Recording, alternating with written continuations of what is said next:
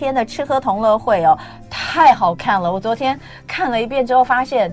你们介绍这么多家，我居然只吃过一家，我想说真是白活了，看起来真好吃哦。那我就决定要按图索骥，让我们来欢迎《旅读》杂志执行总编辑匡建文，欢迎建文。Hello，同文好，各位听众朋友，大家好。刚刚我们在讲中小学哦，那顺便要来恭喜一下《旅读》哈，谢谢。《旅读》呢，呃，《旅读》杂志入选文化部第四十五次中小学生读物选届。儿童及青少年最佳杂志类读物啊！恭喜恭喜啊！谢谢。哎，你觉得？来来，我让你我让你那个讲一下得奖感言。对，其实为什么这次文化部特别挑选我们这个旅游杂志的代表呢？因为其实过去三年呢，我觉得旅游同业大家都过得蛮辛苦的。哦、oh，对，然后尤其是旅游杂志，如果你没有办法实地出门采访的话，那你要怎么带回这么多的内容呢？嗯、那好险，我们就是刚好叫旅读嘛，嗯，因为阅读本身其实也是一种旅行，所以其实我们过去也推出了很多有历史啊、文化、啊、文学啊各方面艺术啊等等的题材。嗯，那现在好不容易，现在疫情解封了，我们说我们又开始。走出户外了，走出岛外了。嗯、但这次呢，就是要带大家在岛内吃吃喝喝。嗯，所以这一次后，基本上呢，读的部分就比较少了。也是有 对，因为其实虽然说我们这次严选了四十八家台湾的深夜食堂，那其实并不只是叫你说你按照这个去吃就对了，地图啊，然后地址、电话一一去定位而已。其实我们还告诉大家，为什么台湾的宵夜这么精彩。嗯，这个。对不起，我刚刚其实没有认真在听，因为你们这一次那个封面实在太诱人。对，我跟你讲，这个封面实在太诱人了，大家看一下旅读这一次的封面啊。我们这次封面选好久。我跟你讲，这张真的对，我跟你讲，我没有办法，眼睛无法从这一碗东西离开。它是什么海鲜粥吗？其实海鲜粥，但是你是不是看不出来它到底是什么？对，因为它料实在太多了。它是海鲜粥还是海鲜面？它上面就满满的，这是真的吗？不是摆拍吗？没错，是真的。不是摆拍吗？对，没有，不是摆拍。哎，这一家在哪里？在台南，在台南。嗯、哦，好吧，它就是一个很澎湃的海鲜粥。嗯、好，那呃，这一次呢，旅读先当然还是要恭喜啦。我就觉得旅读杂志真的是很不错，就是比如说像之前好几次带我们去东南亚玩，是。真的都有很多那个东南亚当地的一些介绍，然后像是上一次，呃，包括他们的房子，可能那一区的房子为什么是这样盖？对，为什么是成为世界文化遗产？对，为什么这片房子可以是世界文化遗产？我们都说那个读万卷书，行万里路，但是其实对于孩子们来说，不要说对孩子，对我们来说，我们都不可能有那么多机会去那么多地方。是，但是从这里面你就可以看到，哦，原来这里真的是这样，它其实就是一个知识的累积哦，我觉得很棒啊！再次恭喜旅读。谢谢。那这一次的这个呃，在九月号吗？对，九月号。浮华宵夜之岛台湾哦，光是看这个封面就够浮华了。哎，其实真的哦，你知道很多那个朋友们，他们出国去，嗯、可能在国外旅居一段时间之后，他们最想念的就是台湾，任何时间都可以吃到宵夜。没错，尤其是我觉得台湾绝大多数台湾人，其实在各方面都算是蛮谦卑的。要是有外国外国人觉得说，哎、嗯，你们台湾交通很乱啊，房子很丑啊，嗯、我们都会虚心的接受。哪有？还是有很多人说，那你滚啊，你不要来台湾啊。网络上不是很多这种吗？是啦是啦，但是我觉得有一件事情，台湾真的是寸土不让，那就是美食。要是有人攻击我们的美食，我们一定觉得一定是你问题，不是我们的问题。对，这一点也是，呃，蛮恐怖的。对，所以其实我觉得，我尤其我前阵子读到一个呃日本的观光的统计，他就说各国统计各国观光客在旅游日本的消费。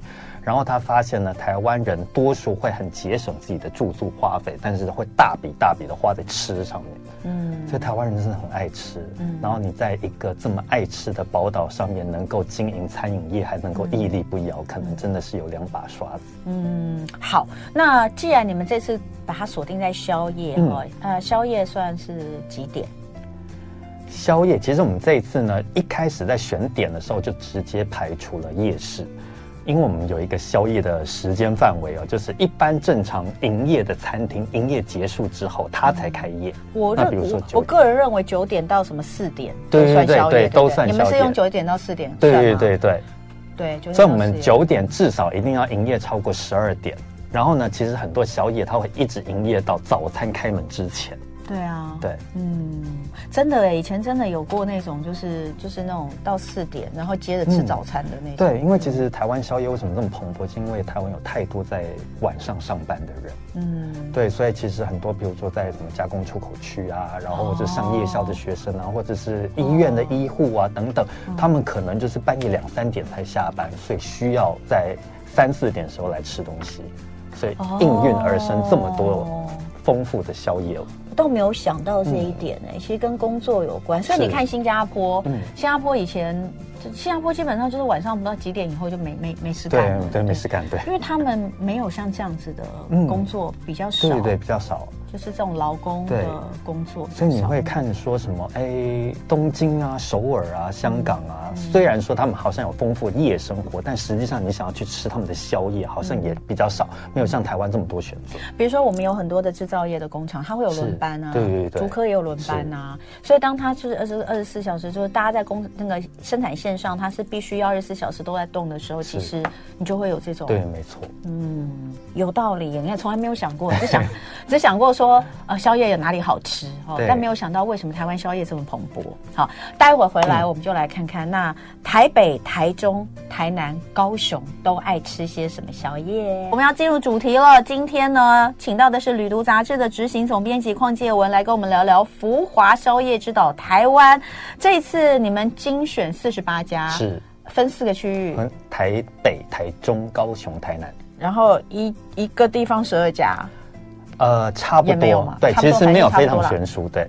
那你当你说当初你们刚你们是从多少家里面选？两百多间，一开始我们就从网络上啊，Google Map 啊评价好的，然后自己身边朋友推荐了，海捞了两百多家，然后第二轮呢再去访问美食记者啊、旅游记者、媒体人等等，再选出四十八件。嗯，但其实我们去采访的时候，绝对不止四十八件，其实我们应该吃了有六十几间以上。嗯，那就是有一些就再再筛选过。嗯。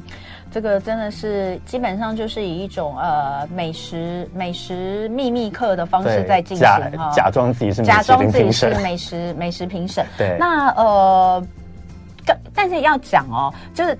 刚刚前面介文已经有讲，就是他们有有有一些条前提条件，嗯、比如说不是小吃，对，不是那个夜市，也不是，也不一定不是小吃，就是至少它营业时间必须要到十二点以后。嗯、那因为其实夜市摊子大多数大概在十二点以前就会收摊了，嗯，所以我们就会先排除。但但我看很多都是餐厅，是可以坐着的，对，然后可以点菜的项目也多的，对，不是就只有那么几样，所以这也是一。刷新我们对于宵夜的印象。一开始我们对于宵夜印象可能就是小吃，就是你晚餐吃饱之后，然后很担心半夜会肚子饿，你就吃一个小东西，比如卤肉饭啊、意面啊等等。但是我们这次拍出来的照片，几乎每家餐厅端出来的宵夜都比你的正餐还澎湃。嗯，所以我们在想说，哎，原来有这么多人是。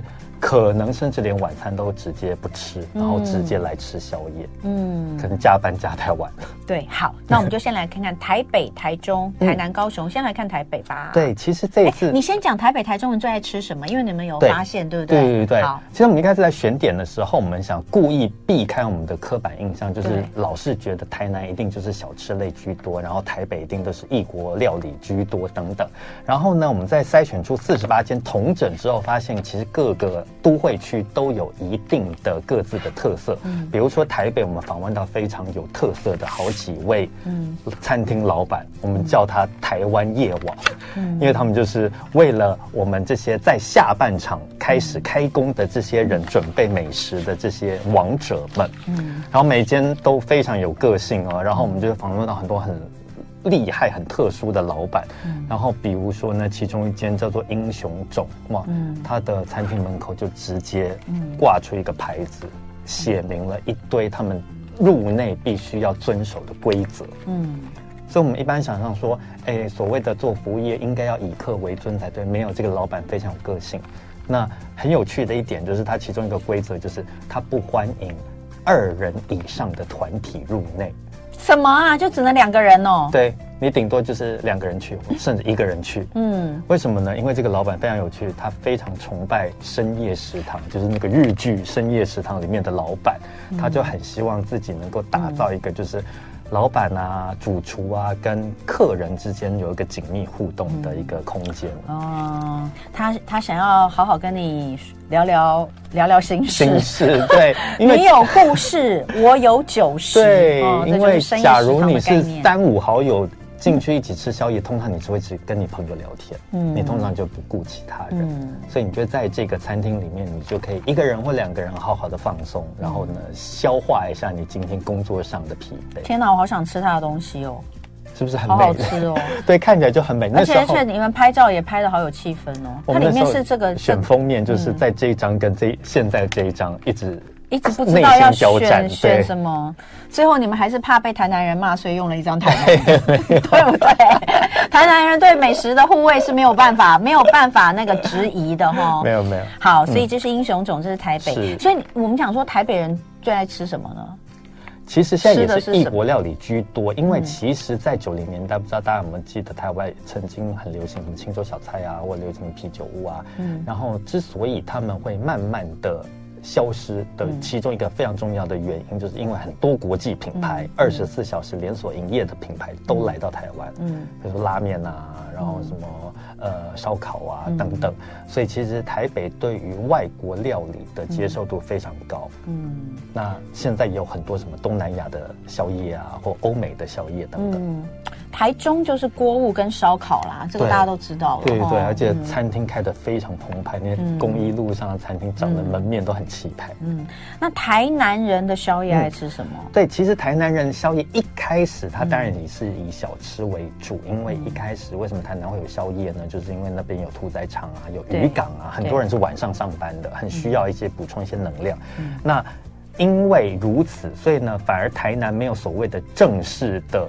夜生活，嗯、那最近五年、十年呢，有很多年轻人就开始回到自己的家乡台南，就想说，哎、嗯欸，台南没有夜生活，那我干脆就来开一个宵夜，嗯、开个酒吧等等。哦，那高雄呢？对，高雄一开始也是因为它本来就是一个工业重镇，所以也是很多人晚上上班的，所以其实他们的宵夜很多是以。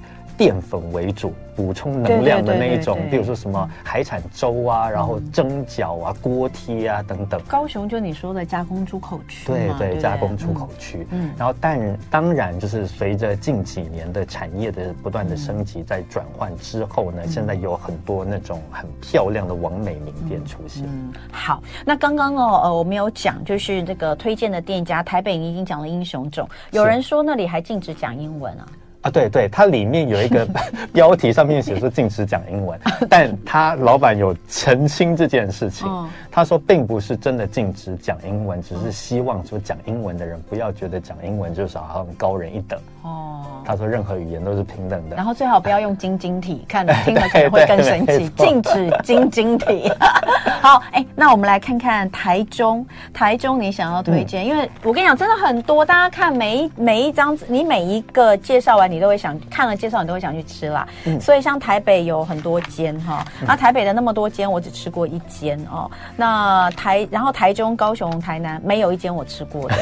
好，我们来看一下台中，你们推荐一家。不好意思，我刚刚讲错了，我们封面的照片就是在台中，对，霸气，这个是霸气海鲜粥，海鲜粥就是在这里，台中哈。然后你真的是发现，你这碗海鲜粥上来，你必须要先跟老板另外要个小碟子，因为你必须要把里面的料全部都移到小碟子上，你才吃得到它的粥。嗯，这个是在台中市的北区，是霸气，它叫这这间这间店就叫小，就叫做霸气螃蟹海鲜粥啊，它的店名就叫对对对，霸气螃蟹海鲜粥。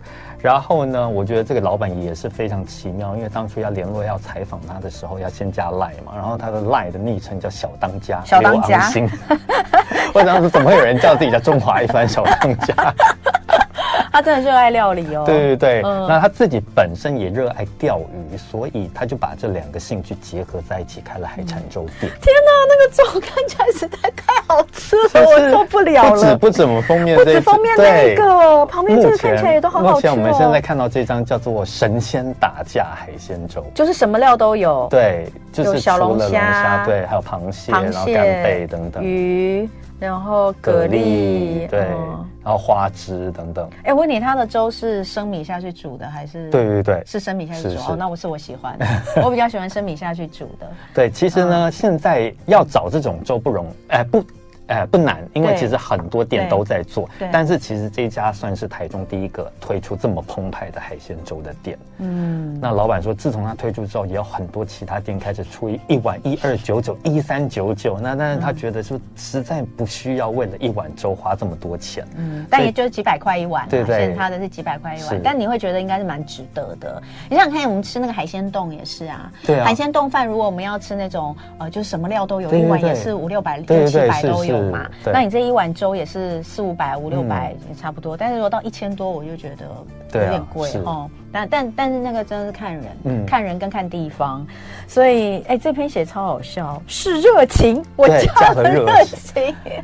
因为他其实他真的是一个非常年轻的老板，所以他很多很天马行空的想法。嗯、他甚至当时在疫情的时候，他还呼。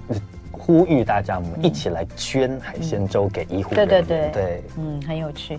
哎，我觉得哈，你们选的老板都很年轻。对，可能也是因为，可能是因为他们身体比较好，对，才能做宵夜。这是一个非常爆肝的时间。对，我们晚上七八点就要休息。好。那台南呢？台南你要介绍哪一家？其实我们这次台南呢，介绍一个路边的卤味摊子。嗯，但虽然说它是卤味摊子，但其实规模也做的算是以摊子来说蛮大的。那它的店名非常有趣，叫做感性卤味。嗯，那为什么叫感性卤味呢？因为据说这个老板的爸爸。他跟某一位广播名人李季准老师是好朋友哦，而李季准老师当初有一个非常红的广播节目，就叫做《感性时间》。对的，所以他就把这两个字借来用。哦，感性卤味，对，开了感性卤味。那卤味看起来真的蛮好吃的。对，而且不单只是它干净，然后排列整齐之外，然后我们常常。对我们台北部人来说，我们晚上宵夜就是卤味，就是主食，就是唯一的东西，嗯、可能配个饮料等等。嗯、但是我会发现，哇，它卤味还可以配呃猪油拌饭，还有红油抄手，还有鱼侧汤，就是它有另外的主食。嗯，所以大家真的是觉得说，哇，来台南吃宵夜真的是吃很饱哎，嗯、它已经不单单只是一个小吃而已。嗯。我看一下他开的时间，到凌晨两点，对，一点半到两点之间，呃，真的好多，好感觉好好好好吃，而且它那个位置也也也很不错，对，它气氛很好哎，因为就是在一个街的转角，嗯，然后它旁边它又还是公园，它就在公园路边，然后就搭起几个感觉很舒服桌子椅子，好，感性卤味，好，最后我们来讲高雄，你们挑一间。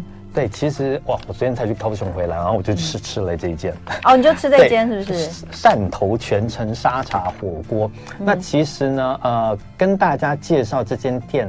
虽然说很希望大家可以去亲自试试之外，还是很希望可以把老板背后经营的故事告诉大家。嗯，那毕竟是旅读嘛，希望大家对能够读到这本杂志，能够读到更多背后不为人知的故事。这间店是有可有历史的了，对，非常有趣。它其实是当初跟着那个我们国民政府来到台湾的两位老乡，当初一起在高雄码头打工而认识。那其中一位老乡呢，他因为年纪已大了，所以他。就把他自己用沙茶卤这个牛杂的这个绝活传授给目前这位老板。嗯、那这位老板呢，就带着这个绝活不断的研发，研发出了沙茶火锅。现在店面越开越大，就在美丽岛站。嗯，所以其实你现在在台中、台南都可以吃到那种很浮夸的那种锅物，但是你在高雄的这间就可以吃到最传统的。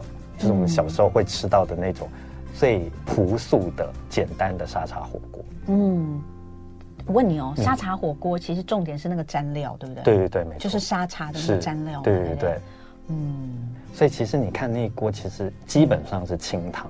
嗯，对呀，是清汤。对，是。嗯，沙茶火锅其实到处都有，是到处都有。可是可能真的就是呃有改改良过的啊，嗯、或是加了，但这里就是真正的汕头味。但是呢，你往前去看，当年其实是呃一段一段一段友谊，对，是真的是友谊，友谊就是汕头。汕头那边过来的，对，同乡的两个人在高雄异地打拼，嗯，然后其实他们也没有完全没有血缘关系，然后就是刚好认识，嗯，然后他就把他毕生的绝活，因为他其实也没有家人，然后就传授给自己最好的朋友。哎，他们说有人说有汤头可以选，哎，对对对对对，是有汤头可以选，对，所以呃，这是这个这几家哈，我们就是。四个城市各挑一家来讲，但是总共在这一期旅读里面是有四十八家。嗯，然后你里面还有一个小篇幅在介绍，就是那些逐渐消失的宵夜们。其实刚刚就提到了像青州小菜呀、啊，然后那时候像天母有一条忠诚路的啤酒屋，整条街都是啤酒屋，吃那种烧烤啊，然后炸物啊等等。对耶，真的。现在也消逐渐消失，没有整个天母都落寞。对对对，因为以前捷运还没通的时候，大家可能觉得去市政府跟去天母一样远，所以会去天母。但现在捷运通了之后，天母还是没有捷运，还是很远。对，去市政府很方便。对，去市政府很方便。对。所以真的哈，你看青州小菜，哎，青州小菜也是以前我们宵夜的唯一对对唯一选择。为什么现在会这样？对对啊，其实也是跟商圈转移有关了。现在商圈都移到信义区嘛。哦，那除了台北之外，其他地方没有逐渐消失的宵夜吗？可能台北人比较喜新。厌旧，对对对。对，哎，好，这一本真的非常的非常的值得收藏哦，大家可以收藏一下，按图索骥去看一下，谢谢邝建伟，谢谢大家，就爱给你，u f o。